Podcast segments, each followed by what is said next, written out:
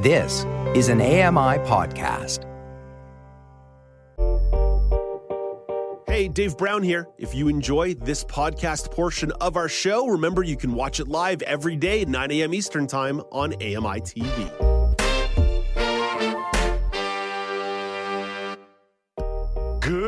Morning. It's Wednesday, November the 8th, 2023. Welcome to Now with Dave Brown, coming to you on AMI TV. I'm Dave Brown. Let's hit the horns and go.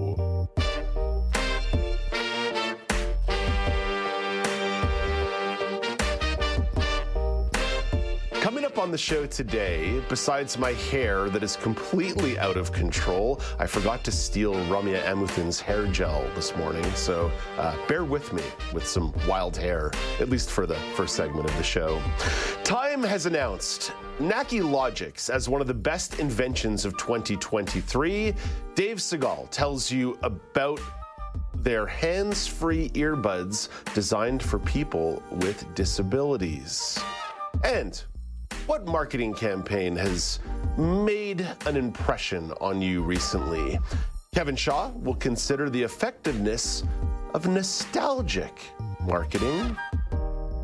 That and so much more coming your way over the course of the next couple of hours, including my ongoing conversation about Christmas. The tide of Christmas is lapping upon my shores, and I'm here trying to stand guard against it but I am probably failing in that battle. Let's start the show with the top story of the day. The federal government plans to build more than 2,800 homes on its properties in cities across the country. The Canada Lands Company will be using federal land. Procurement Minister Jean Yves Duclos lays out the plan. Canada Lands Company, through its agreements with developers, is enabling the construction of an additional 2,800 housing units by the end of March 2024 in a number of different communities. This includes housing projects in Calgary, Edmonton, St. John's, and Ottawa, with a minimum of 300 set aside for affordable housing. Duclos went a little bit deeper into the affordable housing side of the equation. These are significant steps forward, but we know we need to do more. One way to do this is through Canada Land's new strategic plan, which now clearly sets a direction to enable a minimum of 20% affordable housing units when a municipality does not have a minimum requirement, making housing affordability a key priority. The Crown Corporation intends to build more than 30,000 homes by 2029. Yesterday on the show, I gave you a sneak peek into the economic update in the province of Quebec. There were a couple really interesting clips from Quebec Finance Minister Eric Girard that I wanted to play for you. First and foremost, Girard says the province will be increasing certain tax credits and social benefits above the rate of inflation to help protect the purchasing power of Quebecers. So Girard says tax credits and benefits like the family allowance and welfare payments will rise by 5.08% on January the 1st. But this is where I think Girard really started talking about some interesting stuff. He offered a bit of perspective on the current economic landscape. We're at the center of the difficulties. Inflation has come down but is still high. Interest rate went from 0 to 5%. We have two wars. It's very difficult right now. Girard went a bit further in talking about the overall economic picture. In spite of that, we're not in a recession in a traditional sense where employment is falling, confidence is plummeting, production is halting. We are not witnessing the behavior that are associated with a recession, but we're also not witnessing growth. I play those clips for you because that's probably some of the most interesting and honest perspective I've heard from anybody talking about the economy over the course of the last nine months. Uh, you know, I've been yammering on about the economy pretty much nonstop for the last year about the possibility of a recession. But I just thought what Eric Girard said yesterday, what Minister Girard said, was just so on point and so thoughtful and nuanced. And that was only about 40 seconds of what he had to say. You can find the uh, full press conference on uh, YouTube. It was just really, really good. Uh, it, it's nice when politicians talk like humans and talk honestly and with nuance. And also, let's be clear: the notion of indexing uh, government supports like welfare or disability support uh, to rise above the rate of inflation that's something that people have been calling for for years. So, you know, the, the province of Quebec is uh, not a perfect provincial government, but definitely some interesting stuff coming out of that province yesterday. Normally, I would have saved that for the regional news, but I thought it was of national interest. Okay, one more story for you. A federal committee has released a report about the RCMP. Jim Bronskill shares some of the findings. The National Security and Intelligence Committee of Parliamentarians warns the key program has challenges from weak governance and staff vacancies to poor data management that undermine its work. In a new report, the committee says federal policing is not as effective, efficient, flexible, or accountable as it needs to be to protect Canadians from the most significant threats. The report says the government should take a clear role in driving reforms to federal policing. Jim Bronskill, The Canadian Press, Ottawa. That's your look at the news to start the day. Let's get to the daily polls. Let's have a little bit of chatter with Laura Bain and Alex Smythe at Accessible Media on Twitter, at Accessible Media Inc. on Facebook. That's where you vote on the polls. Yesterday, you were asked a pretty straightforward question Do you have friends that you have met online? 80% of you said yes, 20% of you said no. Karen writes in, love this response. Yes, I have a wonderful group of friends who I connected through a particular program. We chat online almost every day. And then uh, we don't have this uh, clipped, but someone replied to that tweet who uh, knows Karen and says, It's Disney people, isn't it? It's people that you talk to Disney about all the time. Uh, loved that little response and interaction on Facebook. And John writes in, Yes, my band a great one. I didn't even consider that yesterday. If you're musically oriented and you play some instruments, join a band. That's a great way to make friends. Today's daily poll is about holiday decorations and the holiday season and my ongoing battle with holiday talk and Christmas lapping upon my shores. I'm asking you this question, though, before I go off completely. When is it appropriate to put up holiday decorations? Before Halloween, before Remembrance Day, before December the 1st, or after December the 1st? Laura Bain, I don't mean to sound like a Grinch, but I feel like Christmas and the holiday season starts earlier and earlier and earlier every year. On November the 1st, I walked into my grocery store and all the Christmas stuff was out already. It's too early. It's too much. I'm not a Grinch. I love Christmas, but I can't do an eight week lead up to Christmas. December the 1st. Can we all just agree that December the 1st is the appropriate time for people to start doing holiday decorations? Or, or, or maybe at least, maybe even like, maybe put a distinguishment. If you like Christmas and you want to put your lights up, go wild as an individual, but can we at least like leave the capitalism and consumerism side of this till December the 1st? Please, Laura, please. Um, no. Oh. uh, yeah, so on November 1st, right after Halloween, I actually said to my partner, I was like, oh, we can start decorating for Christmas oh, now. Halloween is over. Um, so that's my preference. I didn't have any Halloween decorations up, but excited for Christmas. Now, I will say after Remembrance Day, I think is more respectful. So for me, November 12th is the day to start decorating for Christmas. And I just think it's so dark this time of year. You know, it's kind of tough to get through these short, cold days. And so I'm all for a mm. little bit of uh, sparkle and lights and anything like that. You know, I've had this conversation before that I feel like perhaps the window to keep Christmas decorations up could be longer. Like it's nice in January to have lights on the trees and have like downtown cores lit up a little bit. But but because the Christmas starts so early in November that maybe I've just like lost that taste for it in January. Uh, Alex, this came up at our post show meeting a little bit mm-hmm. yesterday, and you did a really nice job of sort of distinguishing. Well, what, like, uh, Dave, are you talking about stores? Are you talking about individuals? And I think that was a really reasonable point. And somebody's already echoed this in the comment section on the poll on Facebook at Accessible Media Inc. It says, if, some, if it makes somebody happy, just do it. And I am trying to live by this life philosophy of if people aren't hurting anybody and they're enjoying themselves and they like what they like, maybe I shouldn't be a Grinch about it. I shouldn't judge people for what they like. So I do think that maybe like that individual side, I'm, I'm going to calm down a little bit on, but I'm really upset when I walk into the pharmacy and the grocery store and Christmas has vomited everywhere. Yeah, so for myself, I'm kind of along the same lines of where Laura landed, where I'm okay with it before December. Uh, but I like like the last week of November, like the second last, like any once you get into like November 20th, 21st, 22nd, I'm fine with it starting to appear. You, you're giving yourself a lead up for Christmas, a month lead up. I'm fine with that.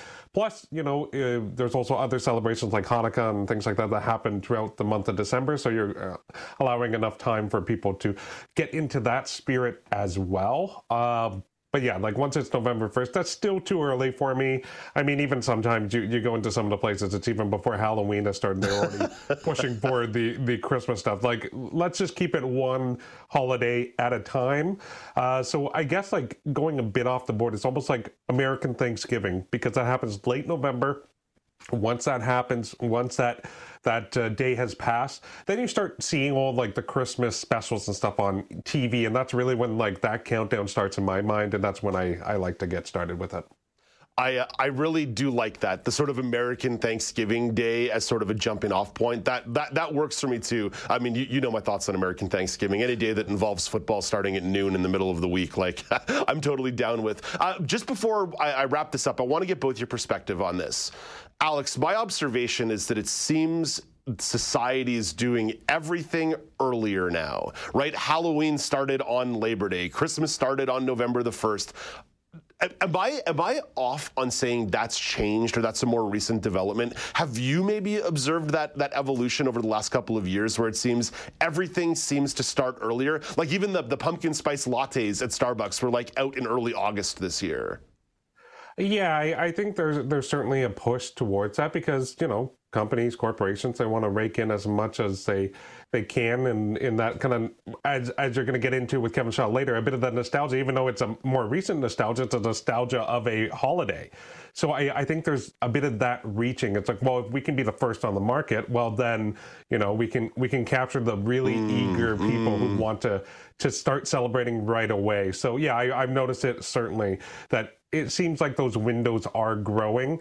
But I, I find as soon as the holiday's done, then it's on to the next one. There's not that lingering post Halloween, post Christmas that you really uh, used to see a bit more. That would be at a stretch of a week. It's like, nope, the day's done. On to the next one. I like I like the afterglow though. That's the thing. When you, when you when you start the run up too soon, you eliminate my joy of the afterglow. Laura, what do you think? Am am I off base here with my observation that it seems that everything is starting a couple weeks earlier than it used to?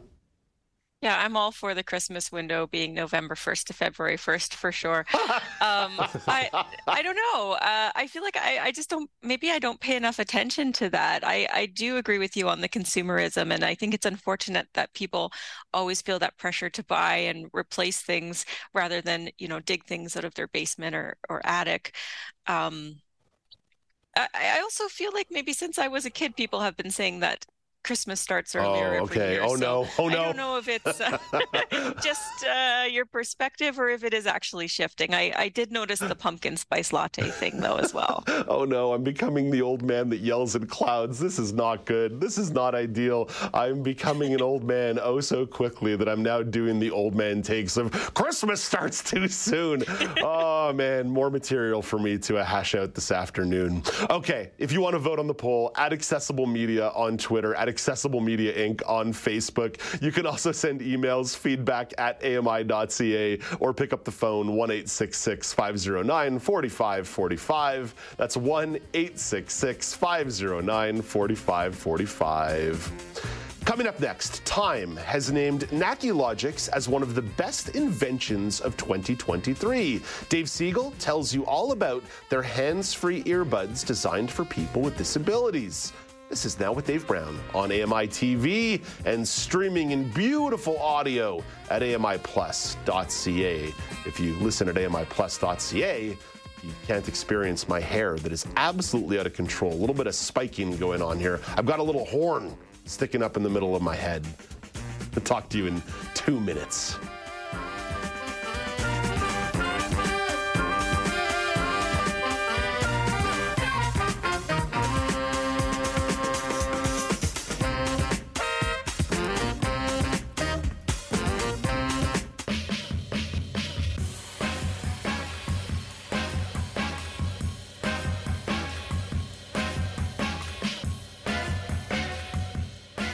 Back. It's now with Dave Brown on AMI TV. Let's talk a little bit about technology. A new pair of earbuds is taking assistive technology to another level. It's developed by Naqi Logix. Users can control a wide range of devices through subtle movements and gestures. Time magazine called it one of the best inventions of 2023. Dave Segal is here to tell you more. Dave is the Chief Innovation Officer for Naqi Logix. Hey, Dave, thank you for making a little bit of time this morning. Oh, Dave, thank you so much for having me. I really appreciate it. So, a couple Daves cutting it up here, having a conversation. What inspired you to create these line of earbuds? What's some of the backstory here? I think one of my earliest inspirations is a friend of mine that I have. Uh, his name's Keith. He's probably what one would consider a more severe quadriplegic. Uh, when he was 18, he broke his neck and his pelvic bone at senior week uh, fell off a roof and uh, shattered his pelvic bone so bad that it, even if he sits upright and gets strapped to a chair, he gets such an immense pain response uh, that he can only be out of bed really for I'd say about 20 minutes for each meal, so three times a day. So uh, he's been there for about 32, 33 years. So he lays in bed prone, face down, They've cut a hole in his mattress so he could breathe, almost like a massage chair in a way, uh, where he could see media and TV. Uh, and uh, he told me that, hey, Dave, you're one of the last stops before I opt for one of these brain implants. And uh, I took that as a very, very powerful motivator to help not only improve the life of of uh, Keith, but for millions around uh, the world like him that suffer from quadriplegia and other challenges. So, going a little bit deeper into the earbuds, how would a user end up uh, using them? What, what's the user experience like?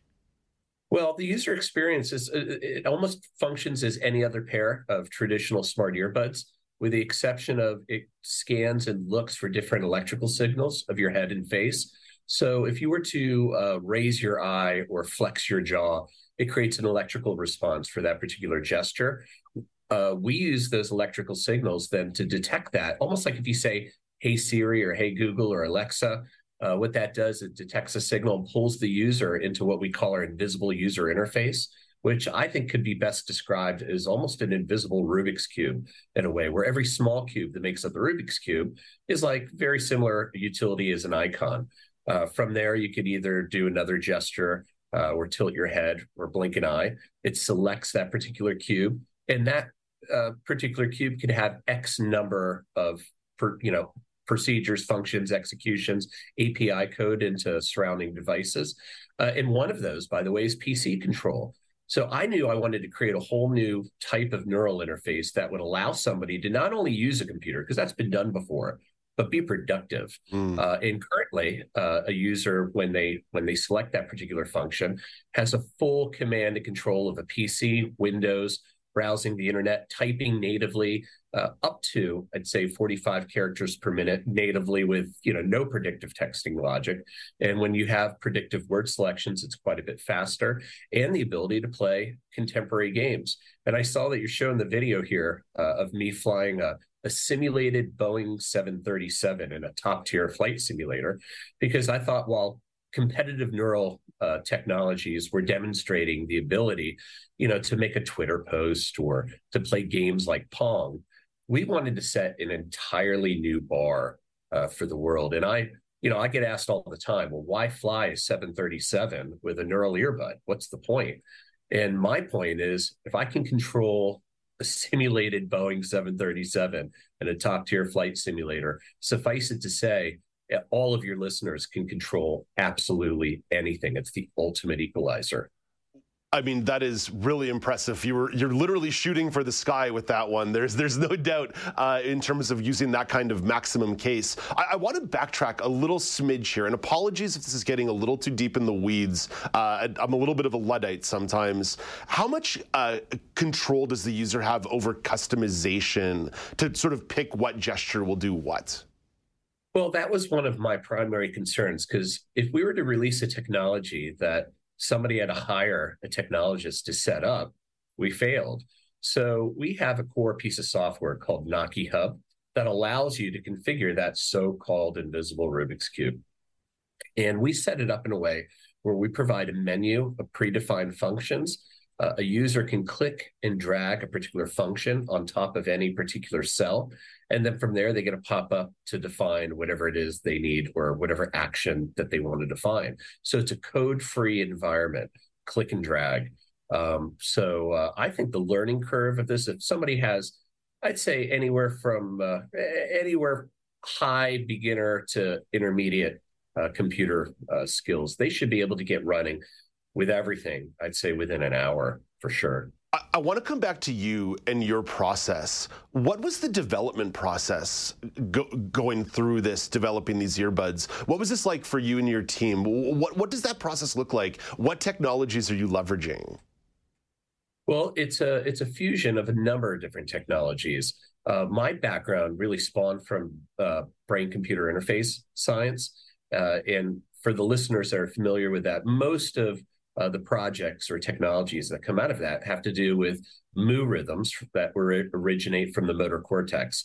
And those particular brain waves are in charge of imagined movement. So I would just say if somebody has a bottle of water in front of them or a cup of coffee this morning, and if you stare at it and try to move it with your mind, you know, if we had you all strapped up uh, to uh, various EEG sensors with some bio training, we can extrapolate you know, almost like if you're Skywalker in the Dagobah swamps, where you're trying to telekinesis that cup uh, of coffee. I realized early on that uh, it wasn't universal. So, in order to create a universal approach, we built in an IMU. So, instead of imagining particular directions, we microgesturally pick them up.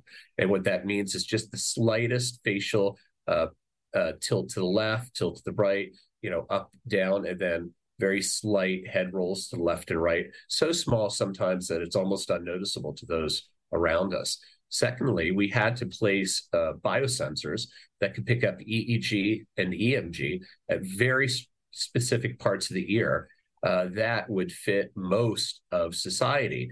And that was an industrial design challenge that was uh, it was quite heavy. And I'm so proud of the team to get to the point uh, where we've identified a design that does fit uh, most of society. And lastly, uh, we even have an inner ear air pressure sensor to detect changes in your inner ear that uh, occur when users are performing these subtle micro, uh, micro gestures. So you really have to fall into a rabbit hole to start using inner ear air pressure to control devices. But we use a combination and a blend uh, of all of that. The earbuds, the Naqi earbuds, are not quite available on the market just yet. What's the timeline before uh, customers can get their hands on them? Well, it, it, should be definitely this coming year. Uh, we're trying so hard, by the way, as a startup. And if any of your listeners are entrepreneurs, they would understand this that we're trying to minimize risk. We currently have 23 patents around the world for the technology. And it's our first strategy, I would say, to partner uh, with major head based wearable uh, OEMs and manufacturers mm-hmm. to license this technology to all the global smart earbud manufacturers. And that way, an entire market becomes accessible and inclusive. Built this into the footprint of a smart earbud it could really be built into any head-based wearable. One of the biggest 800-pound gorillas, I, I would say, uh, within the accessibility market is AR, VR, MR, XR, all these augmented reality, virtual reality headsets. None of them really provide any kind of, in my personal opinion, acceptable experience for those who have limited to no mobility below the neck, uh, because they all require hand controllers, and voice recognition does not navigate you properly through uh, a virtual reality uh, experience. I think what we've built uh, will do that, and I think again uh, it'll be the ultimate uh, uh, equalizer per se within that market.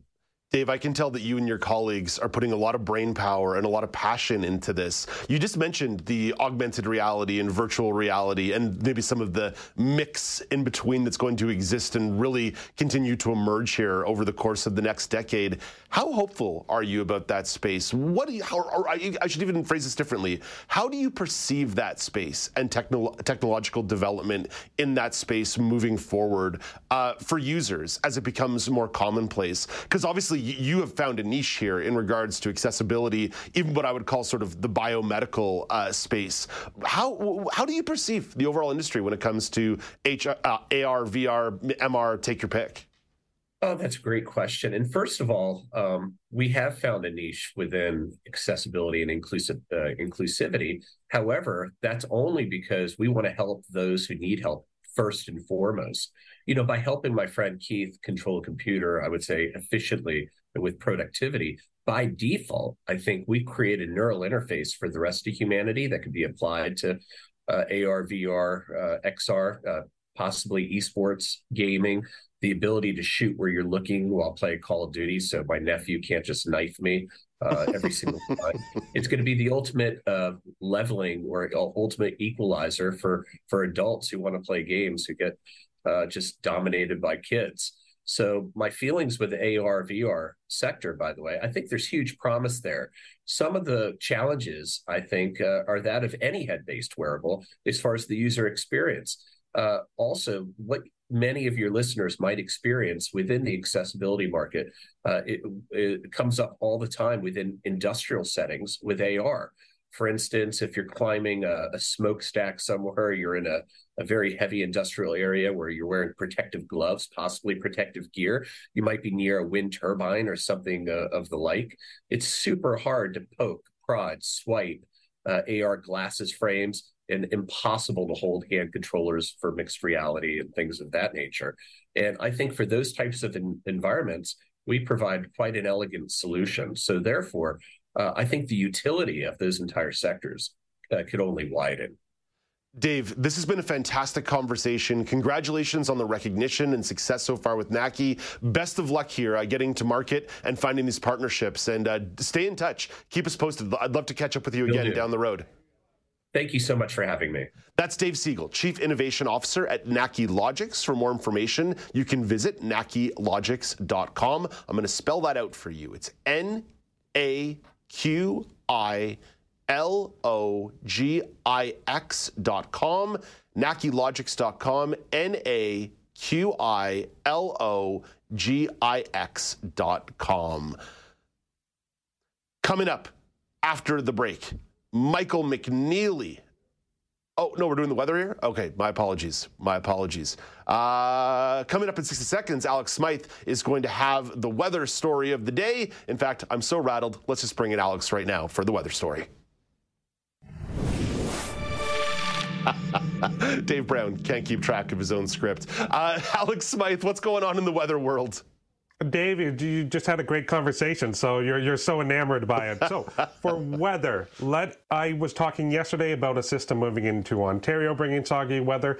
Today we're looking at the prairies, and specifically last night and yesterday there was a system starting. It brought that freezing rain, those wet, soggy conditions.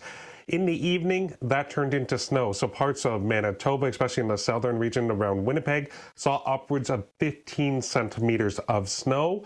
While that system is continuing to move through that region, so Saskatchewan and Manitoba are both experiencing some light snow this morning as it makes its way through. And so it will be moving through today. The positive thing is for the region like Winnipeg, Regina, Saskatoon, you're going to be experiencing a nice, bright, sunny uh, start and um, uh, weekend uh, conditions. So there'll be lots of sunshine to enjoy, warmer weather. But that means the system, as it continues to move eastward, will start to impact Ottawa, the central eastern parts of Ontario, as the week moves on. Luckily, in the GTA, we're set to avoid it, so it will be sunny conditions near us as well, Dave. I uh, always got to bring in that GTA thing. Got to brag to the rest of the country. Okay, now I can tell you what's coming up after the break. The Caine Mutiny Court Martial is a legal drama that you can find on Paramount And you can find entertainment critic Michael McNeely with a review in just about two minutes. This is Now with Dave Brown on AMI TV.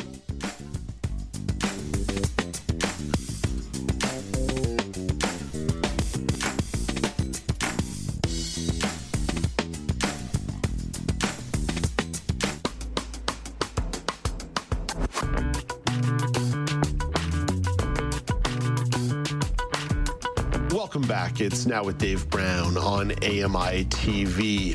The Caine Mutiny Court Martial is new this month on Paramount Plus. The film is a legal drama it's been adapted a couple of times from a book. Once as a play in 1953, and then again as a film in 1954. The latest adaptation stars Kiefer Sutherland and Jason Clarke. Michael McNeely is an entertainment critic, and he has thoughts on the new film. Michael is in Studio 7, right next to me, alongside his intervener, Jill. Hey, good morning, Michael. Great to chat with you once again. Thank you for having me. So, Michael, set up the story here. What is the premise of the film? I'm going to try and do it in five sentences or less. There's a captain of a ship. His name is Commander Queeg and he's a veteran. He's well respected, and he's been here for a long time. Ultimately, however, in a mission near the coast of Turkey, on the vessel, the USS Caine, he starts to display some erratic behavior, and ultimately, Lieutenant Moig decides to take over. And that's what we call in the Navy a mutiny or just a bad idea. Perhaps that's what the issue is all about. Was Lieutenant Moig justified in taking over, or should it just have left um, Commander Queeg alone? What are some of the bigger themes present in the Caine Mutiny? I think One of the biggest themes is the respect and adherence to the chain of command, especially in the military and in the Navy.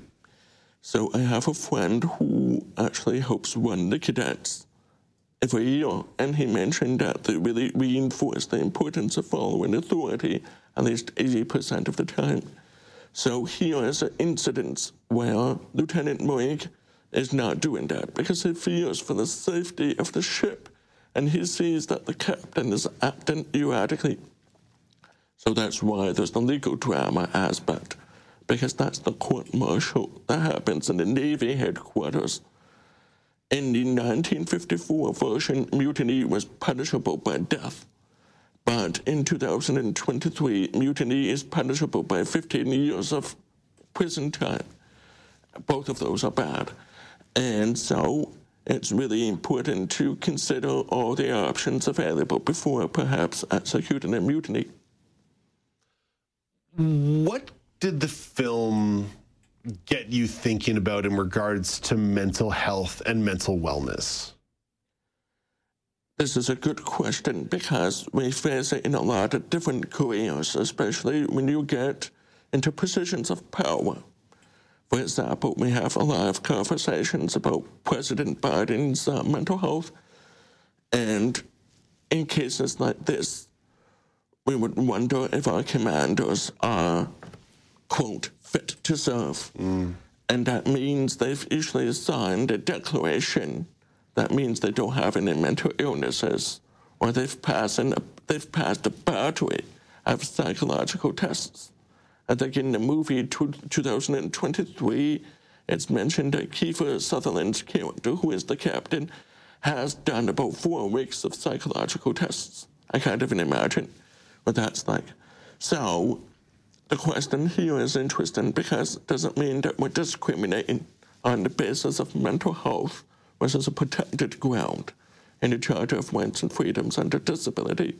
If we say S is mentally unfit to serve, at the same time, we look up to our leaders and we look up to, you know, expectations of able-bodiedness so what would that mean if we didn't have those expectations to look up to anymore? So it's a really interesting question. Of course, the film can't address all of that, but it does address some interesting aspects of ignorance of mental health. For example, the lawyer who is trying to defend uh, Commander Queeg asks the question, was Commander Queeg waving his arms around? was he foaming at the mouth? Those are stereotypical assertions of mental health. And of course, most people don't even do those two things. You did more than just watch the latest adaptation of the film. You went way back in time here and watched the original Caine Mutiny from 1954. What was the main difference you observed between the two different films? The main difference is that the Caine Mutiny in 1954, surprisingly, was able to show what happened on the boat. 2023 just takes place in a naval building. So the 1954 version has the boat scenes, which are great to watch. You get to see the captain acting erratically, and there are some crazy moments, um, just like his obsession with how many strawberries are left after the crew has eaten them. And interestingly enough, in both movies, there is a there's an issue with a foam screening that the captain was not invited to, so he has a hissy fit about it. And in 2023, he disables all the all the crew's Wi-Fi. Which I was thinking, okay, fine, that's kind of equivalent to the punishment that yeah, they had in 1954. Is. So basically, you've got the crew, we've got the the sailors complaining about how they can't access their Twitter and their Facebook, which is weird. But whatever. And uh, it's just things like that, small changes that they've modernized. In 1954, they were talking about World War II. In 2023, they're talking about something happening near Turkey and Syria, mm. which is more, you know, relevant for our times. But I still think there's something lost if you don't talk about World War II but then at the same time, we wouldn't have as many people of color or women participating in the story. So it's a tough one because if you think about the magic of plays, you can cast anybody you want. But when you start to talk about movies, you're bound by some sort of degree of realism. Mm. So it's tough to, to draw a line between the two it, it, boils down to stylistic choices and even the choice to show the actions on the boat in linear time before the trial is a different stylistic choice than just showing the trial, like in the 2023 version. Which of those stylistic choices appealed to you more? It's a tough question to answer because both of them have their pros. For example, I I was thinking about the scenes that I saw in 1954 when I was listening to the testimony in 2023. So it mm, was, mm. I kind of cheated there a bit. But I would not want to deprive anyone of missing out on Humphrey Bogart's performance as Captain Craig. But Kiefer Sutherland is a national treasure. We have to embrace him. And in all fairness, he's not trying to replace Humphrey Bogart. Nobody in their right mind would do that. It's just two different interpretations of the same person. And that's why we have the play. We have the play so that every community theater can choose to put it on every year. And every year they'll have a different person playing the actor. And you don't say, well, this person is replacing the other person. Mm. No, we just say, oh, it's this person's turn to do it. So I think that's where it's coming at. And so I was happy I had this opportunity to engage with the material more because mm. the material is complex, it's dense, and, you know, it asks a lot of good questions. Normally, I ask you, would you recommend the movie? But in this case, is there's two pieces of source material. Would you recommend either or both or none of the above? I think it's up to the viewer to decide if they would like to have the scenes played out for them. In the 1954 version, to see Humphrey Bogart, who is also, if not a national treasure, a world treasure, and if you're okay with the play, if you're okay with talking heads, for lack of a better phrase, then go for 2023. 2023, however, is special because it has Lance Reddick's last rule, and it's also the director's last um, last movie. Oh wow! And he directed Exorcist, which is why this is coming close to Halloween, but it's definitely not a Halloween movie. William Friedkin passed away just before Lance Reddick did, so this movie is more or less surrounded oh, wow. by ghosts, but they are very good ghosts at that. Michael, thank you for this. Have a great day. You too, and I think it's important that we keep remembering what mental health means to all of us and that we work hard to make sure that everyone does well. Yeah, I agree. That's entertainment critic Michael McNeely. The Caine Mutiny Court Martial is available to stream on Paramount Plus, but you can also find it on demand on Apple TV or Google Play. And you can find Michael on Twitter at Michael D. McNeely. McNeely is spelt with two E's M C N E E L Y. This is Now with Dave Brown on AMI TV.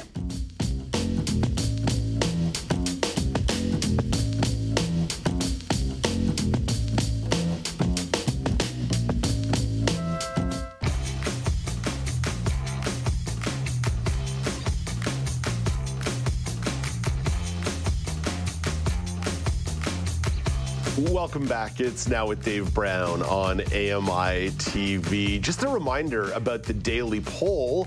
It's all about the holiday season and holiday decorations. You're being asked at Accessible Media on Twitter, at Accessible Media Inc. on Facebook. When is it appropriate to put up holiday decorations? Is it before Halloween, before Remembrance Day, before December the 1st, or after December the 1st? The reality is, there's no fighting it. The holiday season is on the horizon, and that means craft markets. Oh, so many craft markets. They'll be taking over parts of Montreal over the course of the next two months. And community reporter Shiny Saravanamuthu has the lowdown. Hey, good morning, Shiny. Good morning. How are you? Shiny, I'm great. I think I know the answer to this question. Of course you do. Because you've talked about this before, but how come you get so excited for Christmas? I think it's funny because I'm Hindu. I'm not even, I didn't even grow up celebrating it religiously. I think it's just my parents just moved here. They immersed us into the holiday. My birthday's also in December, and I just feel like maybe I knew from a young age that I enjoyed lights, maybe because of my vision loss. I always enjoyed Christmas because I felt like it was brighter and nicer and more inviting. And I just enjoyed all the family time. And all of our birthdays are always in December. There's always one per person, and everyone just was around the holiday season. And mm. I've grown up to love it, and also a Disney fanatic, so I think it all just comes together. yeah, there's definitely something sensory about it, right? Christmas lights. Yeah. I'm, I'm in a similar position.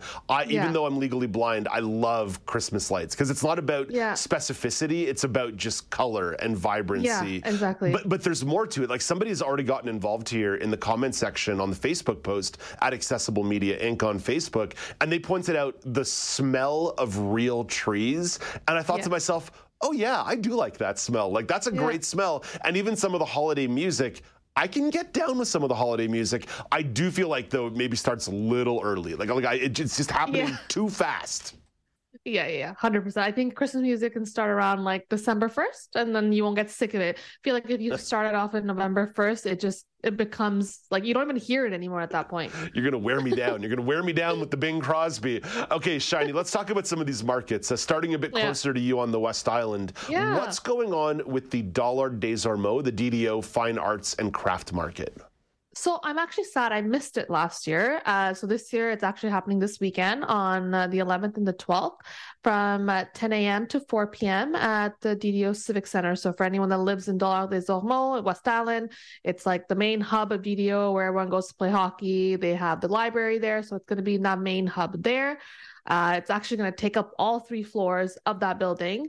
And um, I didn't know this, but they have a rooftop there, a heated rooftop at the Civic Center, which oh, wow. they'll actually transform into an area for this weekend where you can go get some beverages, some food, and kind of enjoy the ambiance of a holiday terrace uh, restaurant kind of a vibe. You know, Shiny, so. that, that that's very uh, Montreal, taking a craft market yeah. and turning it into a party.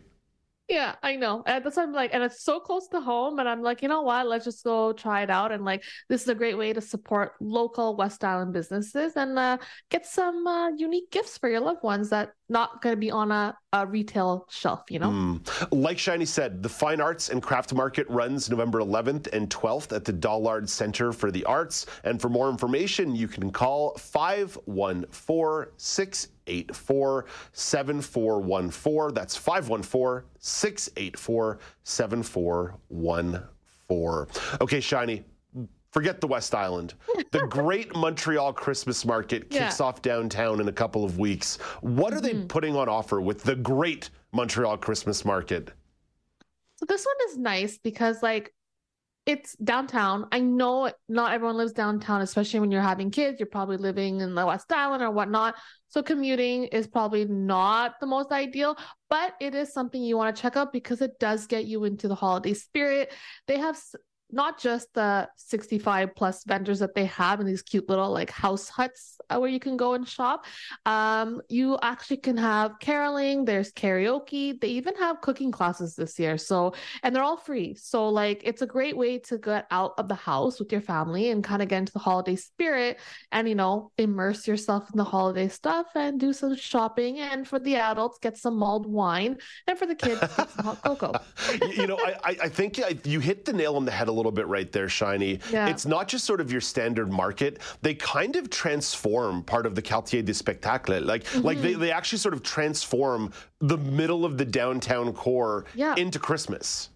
Yeah, and it's the cool thing is like even if you don't know it's there and you happen to be downtown, you're gonna come across it somehow by facing it into that main area of downtown. So it's kind of nice. Like you can accidentally stumble upon it or like me purposely go to this market hey uh, it, it, it's a pretty it, it is a pretty hectic part of the downtown core like yeah. when i say it's the middle like it pretty much is the middle of the downtown yeah. core what are some accessibility recommendations or considerations uh, that you would put up to someone who maybe doesn't spend that much time in downtown montreal maybe, they're doing what i'm doing maybe they're visiting for a weekend in a couple yeah. of weeks uh, I, I know what to do in that part of the downtown core it's just not not go to it but but but, yeah. but what are some of the accessibility uh, considerations well, that, that you recommend? Help us in the, in, in the fact of us wanting to go there. Um, so me and my husband, we don't, we never drive downtown. We'll uh, park somewhere and take the metro.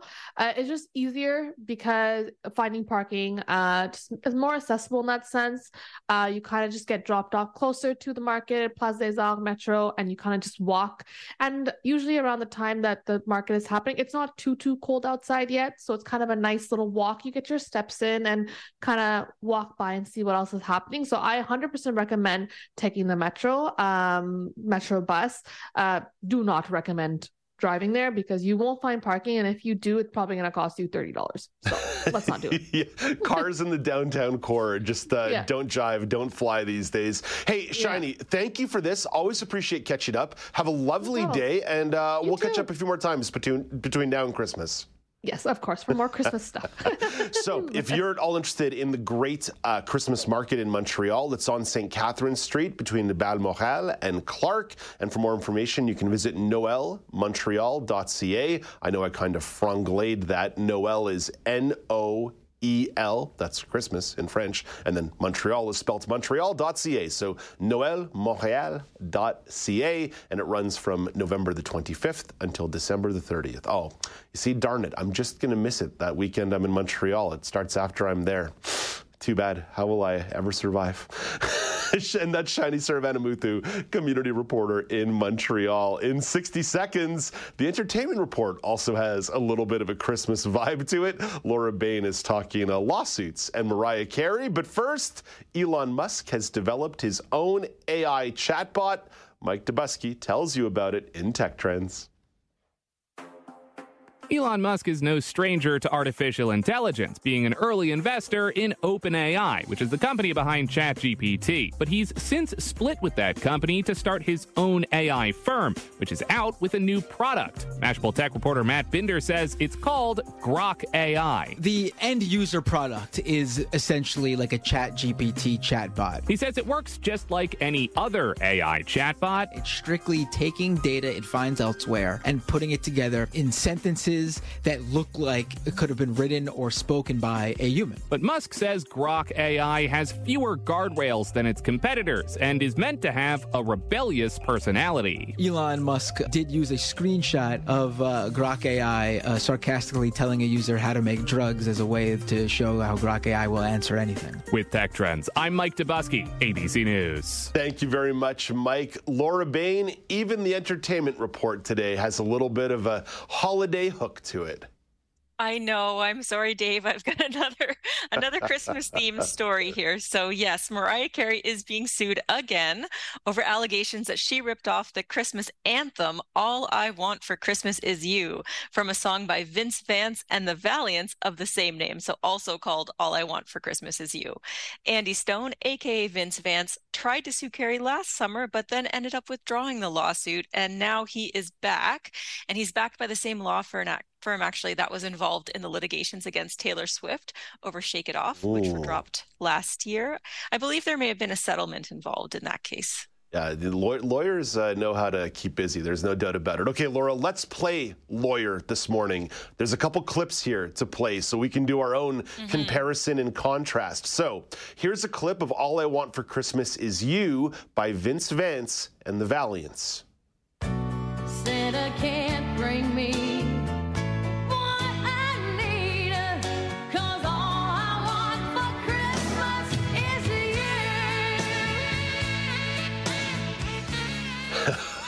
Very 1980s vibe there with the saxophone yep. solo. Love that. Okay, and in comparison, here's a clip from Mariah Carey's song.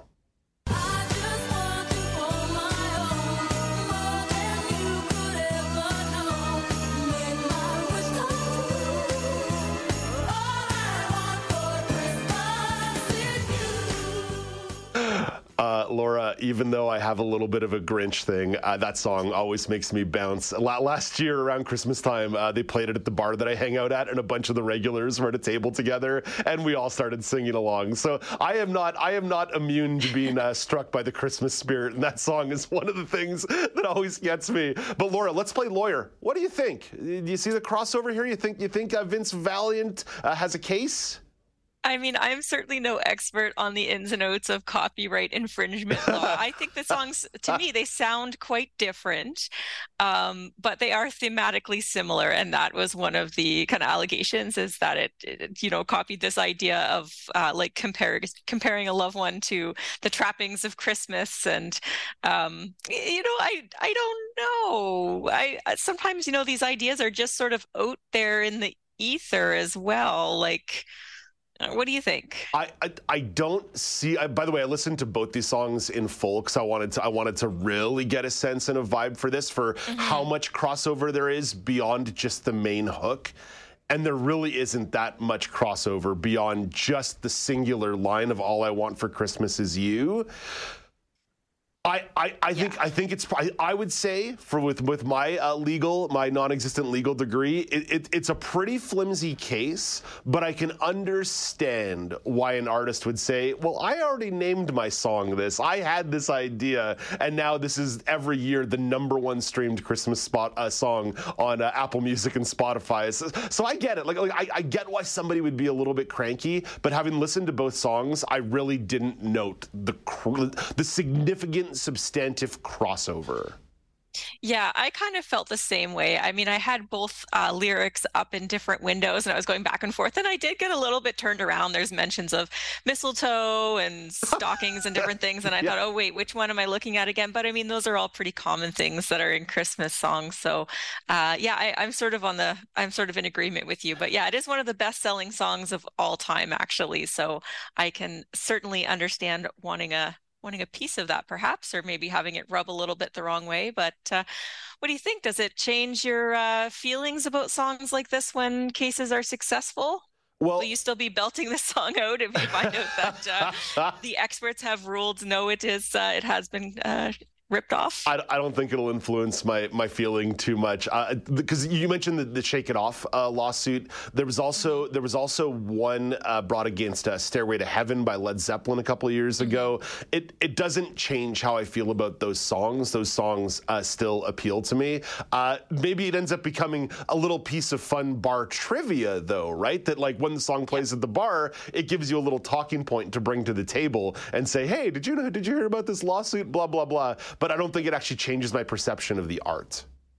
For sure. And I think that intent can matter. And sometimes these songs have kind of unintentionally been. Uh, you know these as i say these things are just out in the ether out there in the zeitgeist and you know that's what art does it kind of builds off um, life so to speak so for me no it's just sort of a note in the uh, credits but I, I would be open to it if i learned that there was like a song that had been ripped off with malicious intent then maybe i would feel differently yeah at, at the end of the day uh, in western music there are only so many notes and chords and progressions and unless we're going to listen to a lot of john glass and atonal music uh, there's uh-huh. going to uh-huh. there's bound to be some crossover, and I definitely do not recommend listening to atonal music. I can't speak to that. Okay. Fair enough. Laura, thank you for this. Have a lovely day. You as well. That's Laura Bain with the Entertainment Report. Coming up after the break, the province of British Columbia is seeing an attempt to crack down on financial fraud. I'll have that story in the regional news update. This is Now with Dave Brown on AMI TV.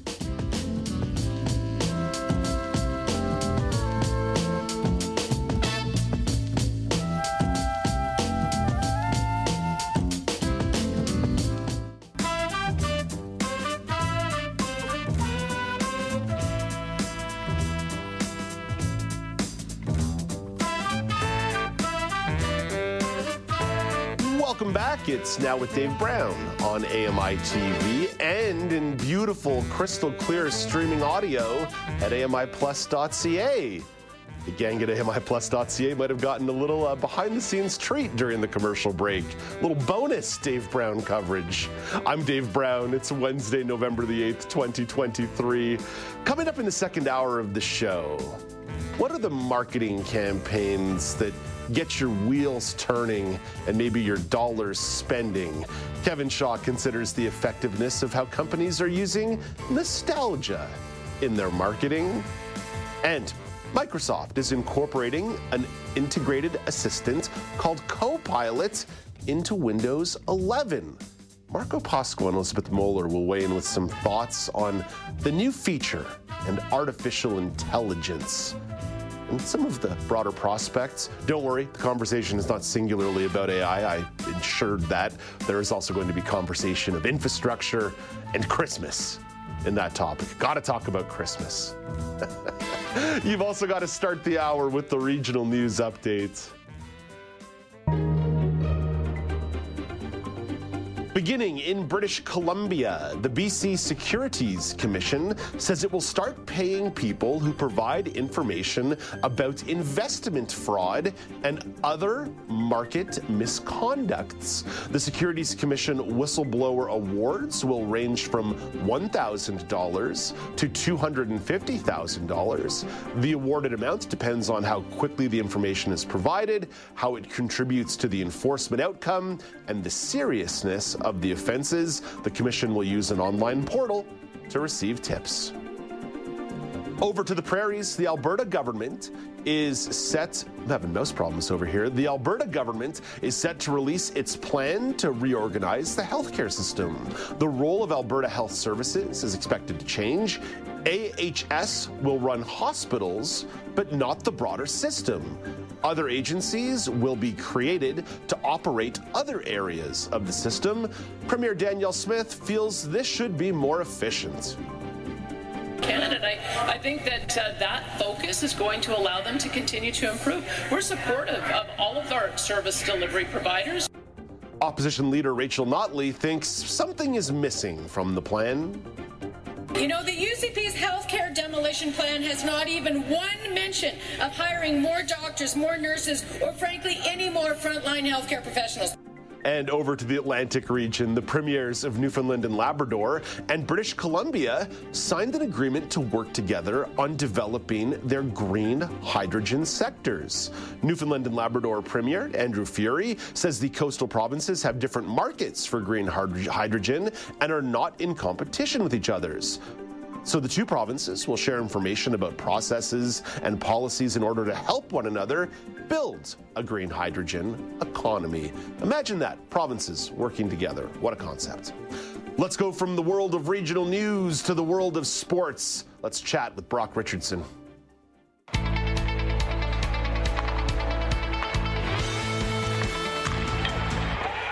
Let's set up some action around the National Hockey League last night. Three Canadian teams in action. The Winnipeg Jets painted the St. Louis Blues 5 to 2. Jets forward Kyle Connor scored twice in the win. The Calgary Flames had a nice little win of their own. They scored three goals in the third period en route to a 4 2 victory over the Nashville Predators. Blake Coleman scored the game winner. Here's the call on Sportsnet 960. Zadorov back to get it. Referee gets in his way, but he'll bank it off the boards. Up the far side, De Simone sends it to center. Kadri springs Coleman. We've got a two-on-one. Coleman shoots and scores feeling that energy. I love me a goal horn. And finally, Tampa Bay. The Tampa Bay Lightning struck the Montreal Canadiens 5 to 3. The Canadiens gave up four goals in the first period. So that game was over before it even started. Okay, Brock, NHL observations one at a time. The Jets beat the Blues. What's your observation from that game? So, I would tell you that Connor Hellebuyck, goaltender for the Winnipeg Jets, better thank his uh, defense because last night he was caught out of position a little bit and his defense bailed him out. I will also say that uh, Neal Pionk came back into the lineup after one game after his friend Adam Johnson's funeral. Adam Johnson was the individual who was uh, from Pittsburgh who sadly got uh, uh a skate blade to the neck in the American Hockey League and passed away. And England. Was, it was in England. It was a minor. It was a minor league game in England. Okay, I thought it. I thought I read it was an AHL game. Um, I I digress. He he got cut uh in the neck, and so Mr. Pionk spoke at his celebration of life and ended up getting a goal. And Dave, I have to honestly say that uh, these are the kinds of things that I kind of love to see in a situation where athletes are human. They they have that moment of like, I'm playing for something. I I have something weighted on my shoulder. And Mr. Pionk last night really was going through all the feels. And so I love to see that last night in the win with the Winnipeg Jets. Yeah, those are the emotional moments in sports that uh, mean a little bit more than just a final score. There's uh, no doubt about it. Uh, Calgary Flames, they get the 4 2 win. Uh, it's been a rocky start to the season. You know that one feels good. Yeah, absolutely. Uh, they the Calgary Flames outshot uh, Nashville 17 to 6 and they were losing 2 nothing. They ended up bouncing back and the final shots were 39-18. So this is good. Uh, Nazem Kadri was also involved yesterday and the big story as I'm scrolling through my notes here was that Jonathan Huberdeau was benched for the first time since 2019 as he did not play a shift in the third period.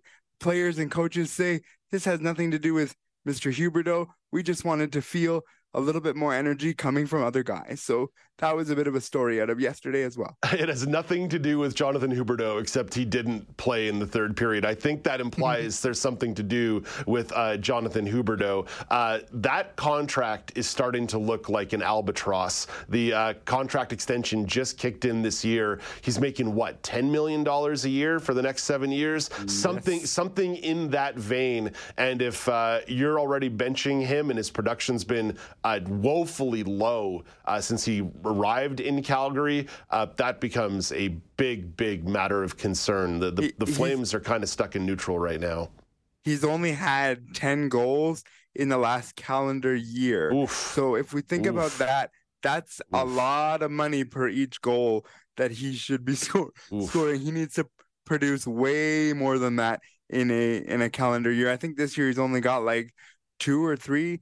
Uh, so that just tells you how how tough the year has been for Mr. Huberdeau. Yeah. But I I love the defense of of him and sort of well, it has nothing to do with it. And as you point out, uh, yeah, it sure does. I, I, think it definitely does when one of your highest paid players uh, sits out an entire third period. And then, of course, the team responds, though. So there, there, there is something to be said about the team effort and uh, coaches being able to uh, send a message. That definitely that definitely means something. Uh, okay, Brock, one more note here. Uh, the Montreal Canadiens, after what was a promising start to the year, or at least exceeding expectations, appear to be coming back down to earth, which is not necessarily surprising, but to be giving up four goals in the first period of a home game. Uh, that that never that never feels good. Two nights in a row, the Tampa Bay Lightning scored four goals in the first period of a game. So uh, they're they're they're eating something for breakfast. Their pregame snack is definitely working for the Tampa Bay Lightning.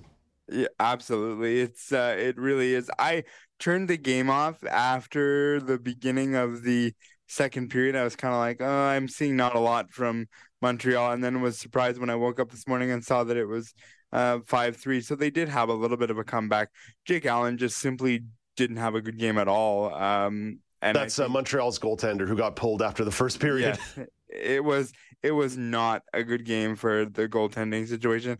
But again, it was just not a good game all the way around. If I could give sort of one shout out to Sean Monahan for the Montreal Canadiens is back and is leading the team in in goals. So maybe if he can stay healthy, he can push them along a little bit. But I think we're seeing the realness that is the Montreal Canadiens come back down yeah. to earth until, of course, they play the Leafs on the 25th of November, and then it'll look even better for the Montreal Canadiens. But, but by the way, totally fine for Montreal to be coming back down to earth. The expectation was not to make the playoffs this year. They're still in the middle of their rebuild. They're probably on the precipice of ending the rebuild, but this year is still definitely a, a rebuilding year. Like the like five of the six defensemen who play every day are under the age of 23 years old. That that is a young team. That is a young team who's uh, finding their legs in this league. Brock, thank you for this. Have a great day. Talk to you tomorrow. Indeed, you will. That is Brock Richardson at the AMI Sports Desk. Coming up after the break, what are the marketing campaigns that work on you? What about nostalgia? Are people able to pluck that cord and pull that money out of your wallet? Well, Kevin Shaw will consider the effectiveness of nostalgia marketing. This is Now with Dave Brown on AMI TV.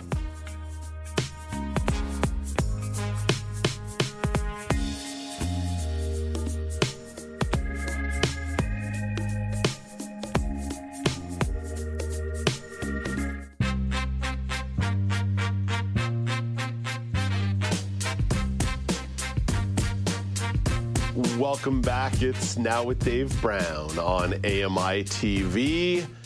Companies are always trying to pluck your heartstrings to make you spend your money, and they love trying to get you to relive cherished memories. And they make some profit. That, that's why they do it. Here are a couple of examples of using nostalgia as a marketing ploy. You, I'm sure, have come across this McDonald's ad that is just loaded with pop culture references to the brand. I mean, there's stuff from Seinfeld, there's stuff from the movie Clerks. It's like non-stop. I want to say there's like 30 references or 40 references in a 30 second commercial. It, it, it's fantastic. It is so fantastic sort of speaking about where McDonald's lives in the cultural zeitgeist. Mountain Dew just created a YouTube episode hosted by the late Bob Ross of uh, painting fame, I suppose. And of course, the Barbie movie. Oh man, did it ever re energize the sale of uh, Barbie dolls. So, what are some of the mechanics of this tactic and, and why is it so effective? Kevin Shaw has some thoughts. Kevin is the host of Mind Your Own Business. Hey, good morning, Kevin. Morning, Dave. Kevin, I am not a robot. I am uh, 100% not immune to uh, nostalgic marketing. Hence the money I spent on Blink 182 tickets last year and the money that I will spend to go see Green Day and Rancid next year to try and relive my teenage years. But why do you th- why do you think these marketing campaigns are so effective? Well, I, I, I, you're, I think you hit the nail on the head in your intro. Um, these companies want to tug at your heartstrings. We we tend to be nostalgic for uh, that time between I would say 12 and about 18 or so. Uh, I, I, think it actually has to do with the fact that our that our brains are still forming, that that emotions, you know, our home, hormones are all going crazy when we're teenagers, and and we just kind of gravitate back to that time in our lives when uh, things were a lot simpler and more innocent and what these companies do is they capitalize on that to uh, you know go after a particular demographic and um, and then you know get them feeling those same emotions again by calling back to TV shows, calling back to movies, music especially. uh, you know, that was there in their formative years there's comfort in familiarity. There's this great meme going around that sort of uh, chronicles the life of someone and their love of music. And it starts with this radio station is playing my favorite song. This bar is playing my favorite song. This restaurant is playing my favorite song this grocery store is playing my favorite song. And and that's and and that's I kind of think exactly what you're saying right? That we end up establishing these connections of familiarity that forever will link us to something like that. And it's actually quite easy to pluck that string. You'd be surprised how much science there is that goes into nostalgia marketing. Um, I mean, they they not only look at look at age, but they look at um, you know cultural influences. They look at spending power. Um, you know, they they look at, at where you are sort of on the on the income ladder. I mean, that's why a lot of these stores and restaurants and bars and stuff are using the, that throwback music. It's to basically to get you to to spend money. Mm-hmm, mm-hmm. And and listen, you, you, the fact is that, that, you talk about spending power and the aging of a demographic. That's mm-hmm. that's why Dr. Dre played the Super Bowl halftime show a couple of years ago because oh, oh because, for sure because because now people who are in their late 30s and early 40s, those are the spending power demographics. So the Super Bowl halftime show, which is a giant commercial for Pepsi, is going to try and appeal to them. Yeah. Oh, of course. Uh, what about the flip side, though, Kevin? Because sometimes there's a little bit of crassness to trying to utilize nostalgia. Even though there is that secret sauce, there is a little bit of science. What's the flip side when maybe this uh, kind of misses the mark and sinks to the bottom? Well, you know, we all know about the cases where uh, a company will try to invoke nostalgia and uh, maybe dig up a you know, a, a long forgotten celebrity, a long forgotten musical icon, movie star, and something comes out and they've had a checkered past uh, that comes out. Of course, it wasn't there when when we were all younger and and you know listen to their music or whatever. But something comes out of the closet, and you know it's a yeah, it's a skeleton, and all of a sudden that nostalgic campaign uh, scandal, and can really backfire really quickly on uh, on brands. Yeah, sometimes you dig up that old celebrity, and it turns out that old celebrity has uh, some some ideas that are uh, at least perceived as radical, or a history that uh, that you maybe you haven't considered. I think uh, Dr. Dre probably has a skeleton or two in his closet that uh, did not get explored too widely before uh, before that halftime show. Kevin, I, will say this as someone who's turning 40 this week. Like I'm turning 40 on Friday. These are nostalgic Congratulations. Thank you, thank you. Happy the, birthday. Uh, thank, I appreciate it. That was not me uh, fishing for happy birthday. It was me, uh, of course, sort of setting up this thought. When I think about maybe the uh, backlash or the downside of nostalgia marketing, mm-hmm. Oh man, like there is the risk of maybe making your people feel a little bit too old, right? You might not actually be capturing that feeling of youth. You might be making them feel a little bit forlorn for the feeling of youth. Yeah, uh, so there's that, and uh, you know, I definitely think that the, that this can backfire in the way that people might feel a little manipulated as well. Mm. Of like, hey, you knew this was big when when I was growing up, and uh, you know, I passed that phase of life, and now you're trying to you know dig dig all this stuff up again.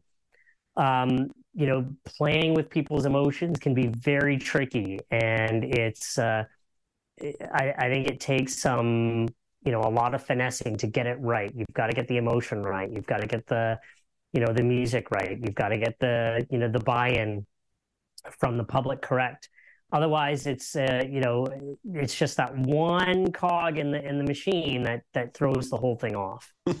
uh, Kevin, I I'm, I'm I, I know that you're someone who's, who's, who's a little more immune to these things than I are. You're smarter than I. You're, you're a little closer to that robot uh, than me. but but I feel like come on, there's got to be a nostalgia campaign that at least got you in your heart a little bit as well. Like like what's one that that, that, that jumps out to you?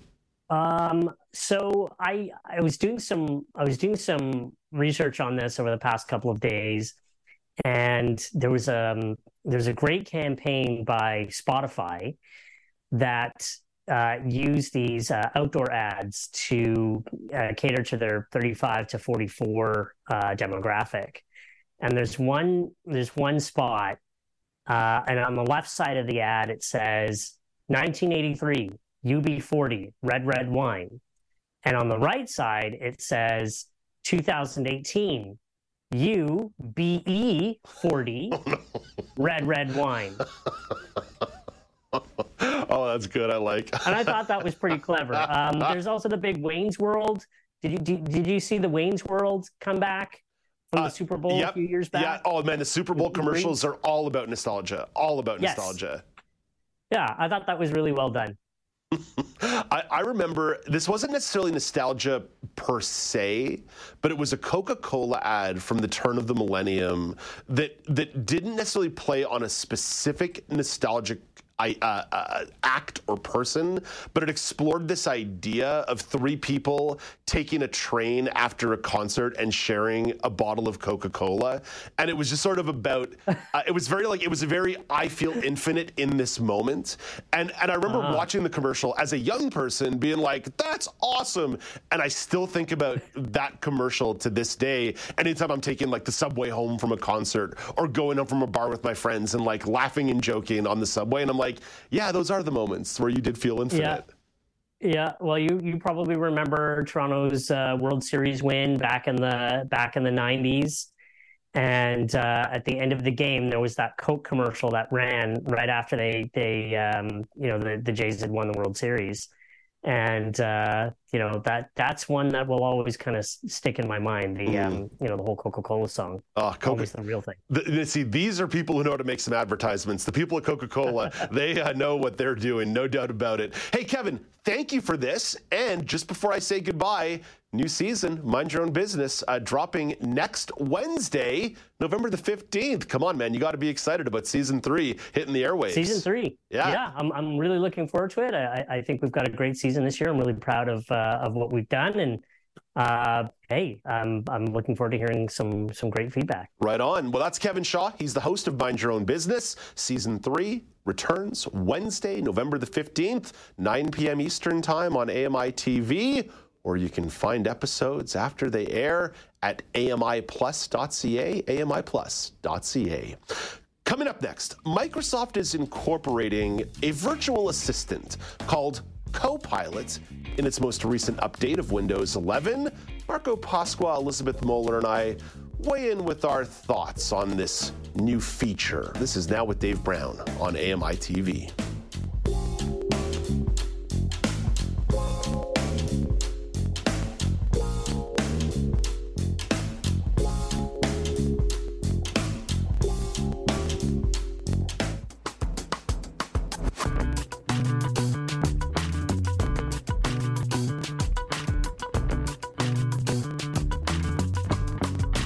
Welcome back. It's now with Dave Brown on AMI TV. Microsoft is incorporating more artificial intelligence features to Windows 11. The latest update features an integrated assistant called Copilot. I'm good at speaking Popilot, Copilot. So there's some specific features for PC users. Copilot will give you the ability to open apps, switch to dark mode, turn on Bluetooth, and give you some guidance on making a screenshot. There are going to be some features that coordinate with the Edge browser as well. You can ask Copilot to come up with a summary of what's on a web page. Marco Pasqua and Elizabeth Mohler have thoughts on Copilot and a smattering of other stories. Good morning, Marco. Good morning, Dave. And also saying hello to Elizabeth.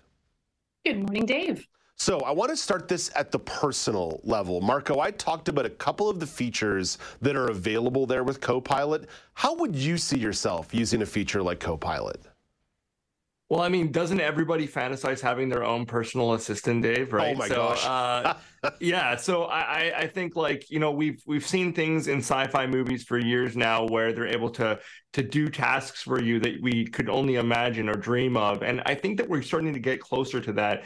Um, I would love to see the integration of Copilot because they're already using their Microsoft uh, Office 365 so it could help you with things like preparing uh, contracts or proposals, which I think is really cool. And it's starting to like push into the market of where Dragon Naturally Speaking uh, used to do things, where you could basically ask your computer to do something. And if you had that software installed from an accessibility perspective, it could open up programs for you and do all of those things. So I think just the overall integration of how you conduct yourself in life or in business uh, with a little bit of accessibility mixed in there, if that makes sense. Yeah, it's, it's it's one of these things where it's not necessarily explicit accessibility, but Elizabeth, that's why I talked about that feature that coordinates with Microsoft Edge, for example, that says, "Hey, give me a summary a summary of what this web page says." It's essentially essentially like having a little bit of a screen reader friend. You know what? It's true. A little help from our AI friends. But I, I, think what I love about the summary piece, and I would use it, is sometimes websites are really cluttered. And I just want to know what's on it, but I have to go through links and I have to go through those hamburger mm. menus and I have to go through those PowerPoint slideshow things that are on the that are on sort of uh, carousels, right? So that would be really helpful just for me to know is this a, is this something I want to browse more deeply? And then of course I would use my own technology and my own reading skills to go through the page. But the summary I think can really help. The other thing I loved was the Bluetooth ability. Yes. Because I find mm-hmm. every computer update, I'm going, where is this thing? Where is dark mode? Where is Bluetooth? so having an ability to say, hey, AI co-pilot friend or po-pilot, if you're uh, in, in the Dave Brown sphere, you know, turn, that would be really helpful because I waste so much time doing that. And the other thing for yep. me that's huge as a blind person is screen screenshots. Like when people say, can you take a screenshot? Half the time mine out blurry or my fingers are in them. So getting that guidance, and I'm starting to see that with um, Be My Eyes, the, the AI feature Be My AI, that for me is going to be a game changer. You know, Marco, mm-hmm. I also found a lot of that interesting in terms of a broader implication. When you're talking about something like Copilot, just making it easier to engage and interact with your technology. I, I can't tell you how many times I've been in the same boat as Elizabeth, where I'm looking for like a little tab or a little nodule so to do to do something as simple as putting on a Bluetooth or trying to figure out a dark mode thing. When I think about sort of the ease of use and ease of interaction, that really strikes me as a meaningful, broader implication of technology like this becoming more mainstream. Yeah, absolutely. And actually, as they start to integrate more real uh, world sounding voices in the AI where it can communicate back to you audibly, I mean, you're actually going to feel as though you're you're uh, interacting with some sort of being um, that over time can get to know you better. And I know that there's obviously, you know, things you want to be careful of when it comes to privacy and the information mm-hmm. that you are feeding these large language models. But I really do think from an optimistic perspective, there's a lot of positive benefits with this technology. And for many people, people to actually feel as though they have a friend or colleague that lives within their computer that can support them with these things is a really positive thing overall. Elizabeth, I think you started to allude to it already, but what are some of the broader implications with this kind of technology, this kind of artificial intelligence, in terms of day to day technology? Yeah, for sure, ease of use. It reminds me of a saying that, you know, everyone else is convenience is our accessibility and it's true. So i think there's a big piece there. But i think the the other piece is the affordability right? And, and marco touched on it but like assistive technology, Dragon Dictate, uh, JAWS, whatever, is so expensive. So to be able to have this built in, that's a huge implication, not just for people with sight loss, but perhaps for people that are trying to test out to see, is this something I'd use? You don't want to buy a piece of software only to find out, nope, this isn't for me. So I think that's a huge implication, like just baking accessibility or baking this ease of use right in. And I think the other piece, um, you know, in terms of broader implications, is just thinking about, um, you know, how we navigate the web and making that a lot more seamless for everybody, I think is, is going to be really helpful. Yeah. Yeah. Marco, it always comes down to ease, right? Fundamentally, when you talk about the, the, the, use case for any piece of technology, is this easy to use? Is this easy to understand? And now I've not taken Copilot for a test drive yet, or a test flight, if you will, but I, but but I'm actually considering updating my computer to Windows 11 yeah, just to give this a crack. Like I like Windows 10 quite a bit, but uh, I get sort of the daily ask from my computer, "Are you ready to update to Windows 11?" And something like this might actually get me to do that. Yeah, I mean, I totally agree with you, Dave. I, have heard a lot of, you know, smatterings about how Windows 11 has some bugs or some things that they need to work out. And there was a lot of, you know, not malware, but definitely like ads and various things that are being pushed to you in Windows 11 that you're not experiencing with the previous versions of Windows. But this is really smart from Microsoft's team in terms of getting people to adopt and kind of head over to Windows 11 to really see what it's all about. And I mean, they did a really smart thing by investing early in OpenAI uh, because it was really the go-to for AI when when AI started to be really talked about in the mainstream. And and I think that it is showing to be a very strong, uh, you know, organization. They had their development conference just the other day. Um, they're opening up their market for uh, independent developers to develop for uh, OpenAI and GPTs that interact with Windows, uh, which are basically just programs that can interact and do other things like order pizza for you oh, based oh, yeah. on just saying, "Hey, I want pepperoni, no whatever." Pineapple. Like all of those things, they're they're actually creating a marketplace. Um, I heard someone say this this is their iPhone moment right now. OpenAI mm-hmm. as basically yeah. this is their opportunity to create a whole new industry. Right. So it is exciting, and I'm looking forward to see what happens. Oh, okay. You said the words in that answer. Invest investing. So let's turn to investing in infrastructure. The Ontario government is creating an infrastructure bank. The government is putting $3 billion up front into the fund. They're looking for other partners to pony up more dough to fund things like building long term care homes and public transit. Finance Minister Peter Bethlenfalvy lays out what kind of investors they're looking for. A new arm's length agency, the bank, will leverage investments by public sector pension plans and other trusted institutional investors to help fund large scale infrastructure projects right across the province. So, Elizabeth, I'll lay this out. I'll lay my cards on the table. I think this is overall a goodish idea. I think infrastructure mm-hmm. banks do make some sense to maybe change a little bit of the procurement process and getting things funded and done quickly. But where I become a little bit concerned is the idea of a public pension plan putting mm-hmm. dollars into something that might not actually have a, ret- a, a real financial return on investment. There, there could be a societal return on investment, but I'm sorry, I wouldn't want my pension dollars going into something that's not guaranteed to actually make it money. That's me playing my cards on the table right off the top. That's my premise. How would you feel about your pension dollars funding what would normally just be a government funded project? Yeah, I think for me, uh, I'm a bit of a fence sitter. On the one hand, if there was a possibility that there was a return on investment or that the pension would get some profit back, great. If not, I agree it's concerning. But also more broadly, I have concerns with, um, you know, pension funds. Uh, um, funding things like, for example, long-term care, I worry about, you know, um, the idea of privatization. So I, I do, I, am a little bit, I, I, guess I'm a bit of a fence sitter on this one because I absolutely see some concerns.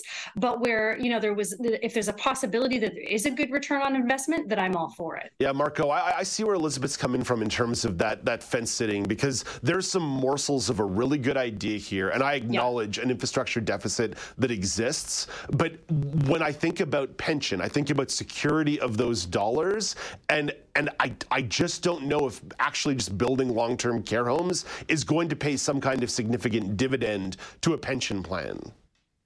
And that's the thing, Dave. I mean, this this a little bit actually boils my blood because I think that as Canadians, we pay so much in taxes and various things already that we want to make sure that we have that security when we get older. And so I would be furious to know that my pension is, you know, supporting to fund this because we were investing in ourselves to make sure that we have security and and various things like this. And so, yes, if those dollars are being spent in the ways in which we're hoping they are, then absolutely that all makes sense. However, there's this is not the first time that uh, the government is misappropriating funds uh, or, or making the wrong decisions. Uh, so, you know, that's where my concern comes in with both of you. yeah, again, I, I, think it's like just a reasonable thing to say, right? That like you can't be messing around with people's money that's supposed to be secure, especially because things like building public transit, that's the government's responsibility. Exactly. And it's always yes. a boondoggle. Elizabeth, when was the Crosstown LRT supposed to open in Toronto? Like 2016? mind? 20, 2016. Like- when is it opening? Maybe I, next I, year. I, have no. I, you know what? Yeah, I'll believe it when I see it. yeah, you know. How about that? So yeah, so how would I feel about my pension dollars being caught in that boondoggle right now? we don't like, have enough yeah. time on this segment for to answer that question, Dave. Okay, okay. let, uh, let, let, let's play this game a little bit, though. Uh, Elizabeth, I'm putting you in control of the infrastructure oh, bank. What's your priority? What do you want to build? What, what's, what's Elizabeth Mohler wanting to build if you were the czar of infrastructure? Oh my goodness. Um, you know, I will say if I if I was the czar, as much as I um I worry about it. I think we we absolutely do do need better and more long-term care homes, but I Mm. think the devil would be in the details. How is it built, and is it built in a way that's actually going to um, not be a for-profit situation where people's care needs aren't actually being met? So I would say that, but I would say that the devil would be in the details. Mhm. Uh, Marco, anyone who listens to this show on the regular will know my answer. It's going to be trains, trains, trains, trains, trains. No planes and automobiles. Uh, limited planes, limited automobiles, trains, trains, trains, trains. The the Windsor Quebec City corridor needs to be trained up in a big way with mm-hmm. tons of high-speed rail. I even think there's a case to be made to connect Vancouver to the interior mainland in a more effective mm. way. I know the Rocky Mountains get in the way and there's like ocean around your neck of the woods, which, you know, makes things a little tricky. But trains, trains, trains, trains, trains, even through the prairies. Like, it, why aren't we connecting Winnipeg to Edmonton in a way that doesn't take a day and a half to get there? Yeah, yeah, totally. And I, I, first of all, I've always been a big believer that public transit should actually be uh, included with the taxes that we already pay. So I feel like anybody should be able to go on to a general bus or things like this. But you know, trains for longer travel, like you're saying, 100% in terms of making sure that infrastructure is there. Um, now, if I was the czar, Dave, I would certainly say um, that we need more health infrastructure for public health clinics because people are uh, lacking uh, when it comes to having uh, their own Mm, independent mm. doctors. Uh, you, you already mentioned social housing, but we do have a housing crisis in this country uh, that individuals just need homes, and we don't have enough building going on to sustain that, right? Um, then I would look at our, our energy and utilities uh, from the aspect of EV vehicles. We're being told that we all need to have EV vehicles, and we don't have the grid to support that. So that would be 100% something that I would look into because honestly, I don't want to have our cities having brownouts across the country simply because our grid can't sustain that. And then lastly, I would look into things like broadband internet and fiber optics uh, in rural areas because I feel that uh, access to the internet is a fundamental right for human beings at this point uh, from an aspect of sustainability for jobs, employment, and elements like that. So those are some areas that I would start with if I was the czar in, in this direction. Elizabeth, Elizabeth, you and I had good answers, but I think Marco's getting the job in that job interview. That was a good answer. I think you're right. Marco's literally sitting back and flexing as he knows he knows how good that answer was. That's top tier.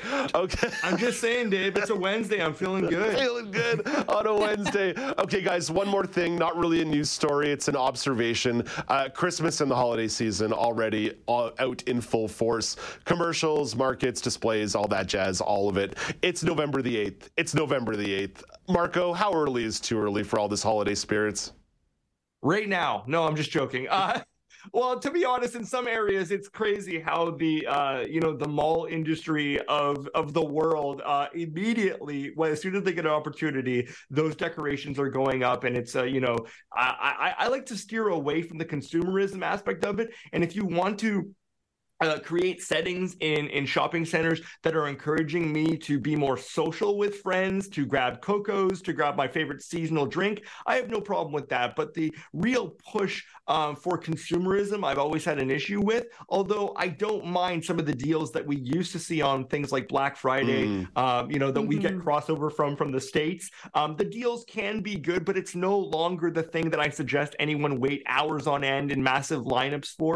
Um, and that's why they invented Cyber Monday as well. So when it comes to Christmas and things, I'm all for Christmas, but I think that it it becomes all a bit too much uh, when you come in super super early. But I, I I do like the feeling it gives you. I, I like that you mentioned Black Friday, Marco. I was watching American college football over the weekend, and uh, Black Friday sale starts this Wednesday, like today, November the 8th. They're already doing Black Friday. I'm like, you guys missed the memo. Friday is in the name. You can't do it on Wednesday, November the 8th. It was like some major electronics retailer. I'm like, that's absurd. Uh, Elizabeth, I know I come off as a little bit of a Grinch when I bring this topic to the table, but how early is too oh, early Mr. for all the holidays? That's it. You know, I, I it's all good.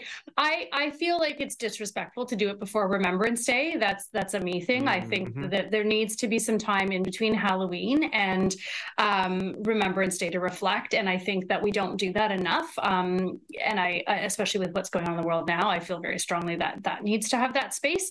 Um, I'm not a purist. I wouldn't say wait till December 1st, but I, I feel, like I said, very strongly about Remembrance Day um, having some space. And I also feel like we need better sort of cross holiday jingles and happiness. It's all very sort of hegemonic around Christmas. And I'm, Mm, all for Christmas, but I'm also very aware I have lots of friends that aren't. And it, it actually can feel quite exclusionary. Like even everything from the malls having the Santas and the Christmas trees and the blah, blah, blah.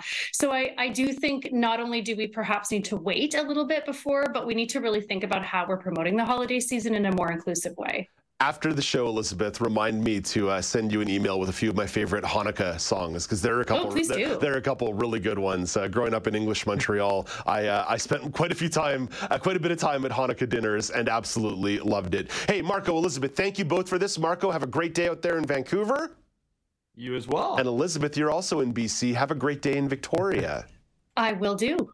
Look at this, the Pacific time zone. Marco Pasqua is the co founder of Meaningful Access Consulting. Elizabeth Mohler is the founder of EM Disability Consulting. Coming up after the break, Alex Smythe has questions all about olive oil.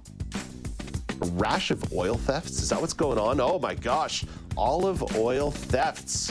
Thievery with Alex Smythe on Now with Dave Brown on AMI TV.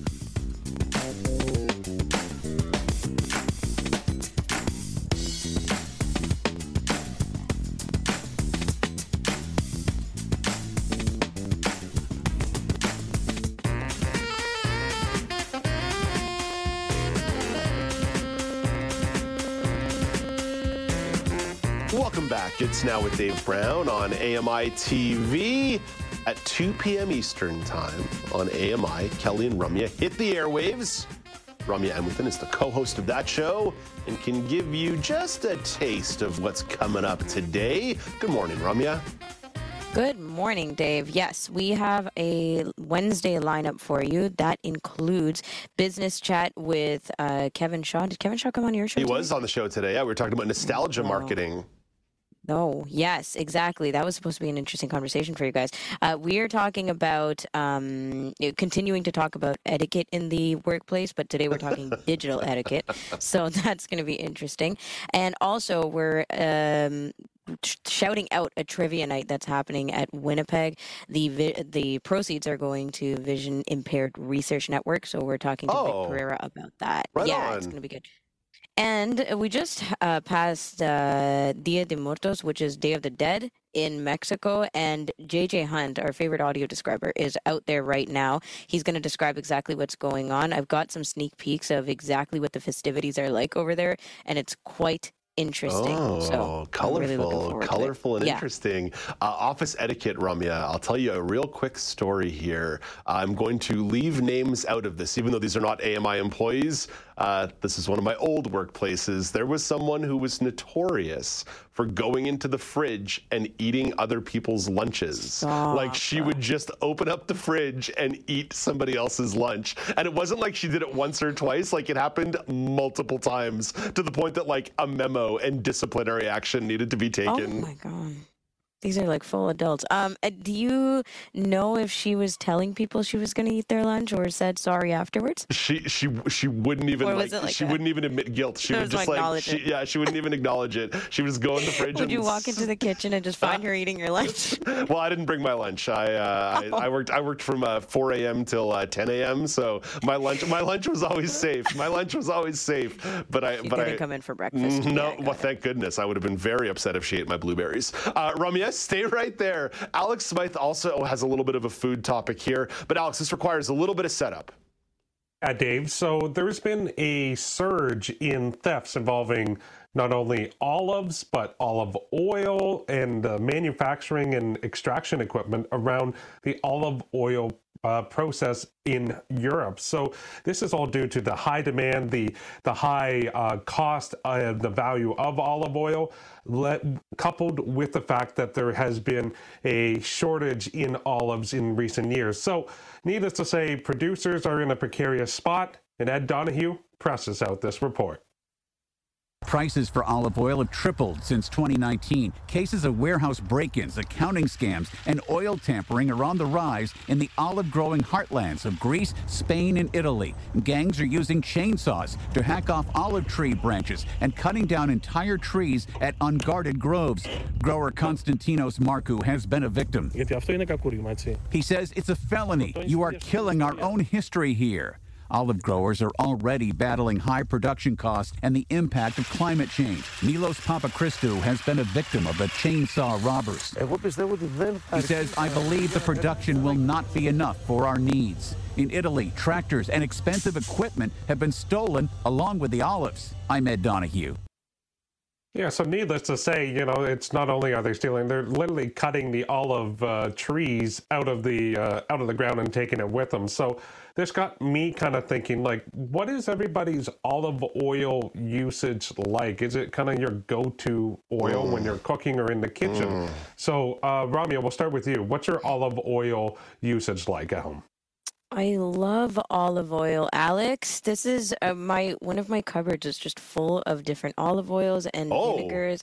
I know, and uh, proper sesame oils. Um, there's a the, the olive oil company here in Ontario. I don't know how many locations they have, but it's so lovely. They make great olive oil. Uh, there are all kinds of infusions that you can mm, experiment with, and that's because I Ramya, like Ramya, using sh- olive sh- oil. shout him out, shout Yes. him out, shout him out. Like, give him, give him the plug.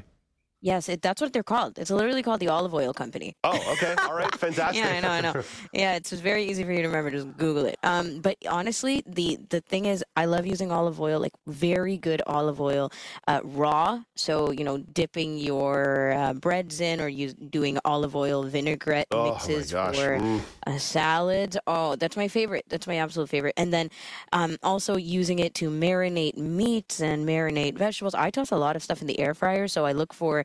Mm, oils that aren't gonna like uh, uh, low smoke point right olive oil has a very a decently low sm- smoke point but if you put it on your cast iron skillet you got to pay much attention because or else I, i've been there done that right Oh my gosh, oh my gosh. starts going off. Yeah, so air fryer life means that you can toss in things with olive oil without having to worry too much uh, and keep that temperature nice. So, anyways, that's just details, but I love olive oil. Uh, okay, that was not the answer I was anticipating. that that's like a, that's a very insightful and maybe a little bit uh, bourgeois answer by uh, Ramya No, Amuthan. Uh, uh, now, Alex, if you went into my kitchen right now, you would find a small bottle of olive oil because it was on sale the last time I went to the store. But if Extra I'm virgin? uh, uh, I don't believe so. I think it's just regular old, regular old olive oil. But Alex, my policy tends to be I'll buy what's on sale, but I just don't cook with a lot of oil. I, I just don't. I just don't use a lot of oil when I cook. Interesting, interesting. I use it pretty much like almost every single meal. The frying pan's coming out, a bit of olive oil in the pan. I use it, and I, it's one of those things I was thinking when I heard this story. It's like, do I really prefer olive oil over any other type of oil? I, I don't really think so. Like, yes, I'm always getting these quote unquote extra virgin olive oils. I don't know if they're extra virgin olive oil or not. You know. Oh, you've like got to be I very, could you've got to be very careful about that because they can put it on the Yeah. bottle, but there's actually some real sourcing uh, sourcing questions for it to truly be extra virgin olive oil. E- Exactly. So I, I don't know all the familiarities, the ins and outs with all the uh, all the intricacies of it, but I've just naturally always gotten olive oil. I, whether it's just been you know it's always been promoted as oh this is like one of the best ones to cook with. Ramya, you did mention the low smoke point of it, but it's the flavor. It's rather neutral. It's it's nice for cooking, and the properties of how it operates is always very good. But I don't know if it's like you know if I made a change to more like a canola or or or another type of oil, would I really notice the difference? Probably not. So I, I think it's just out of habit is why I'm always reaching for olive oil because it always seems to be most prominent when you're in the grocery store anyway. Have you ever tried the uh, avocado oil, Alex? That seems to be one of the ones that the fitness gurus are all about these days. The avocado oil.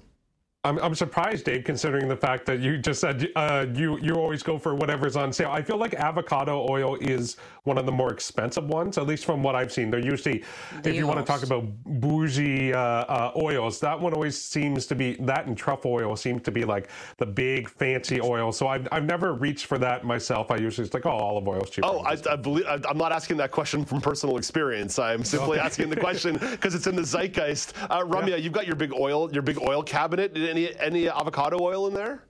No, no, I can't afford avocado oil. I'm not even willing to give it a try. I know that it's one of the more neutral oils as well as as you said, Alex, but eh. Uh, But I do, guys. I really think that you can tell the difference between oils if you uh, grew up eating. Like in my house, my mom used a lot of vegetable oil. Like just any vegetable she can find, whatever, giant canisters. Whoa, it was really bad, and so many fried foods. But um, when she moved over to sesame oil, or like on special occasions, quote, we would cook with sesame oil, and you can really tell the difference in the food. So, uh, and then coconut oil is another one. Yeah. oh yeah, many. I mean, you know, on this note. In, in, in, yeah, in a different world, this whole segment would have been power ranking oils, but there's no time for that. Let's uh, slip off into the ether. Ramya, Alex, thank you. That's all the time there is for the show today. Don't worry, don't worry. Now with Dave Brown's coming back tomorrow, not going anywhere. I didn't say anything fireable today. 9 a.m. Eastern Time. It kicks off on AMI TV. I'll be here. Will you? Until then, I'm Dave Brown reminding you to play safe, play fair, but don't forget to have some fun.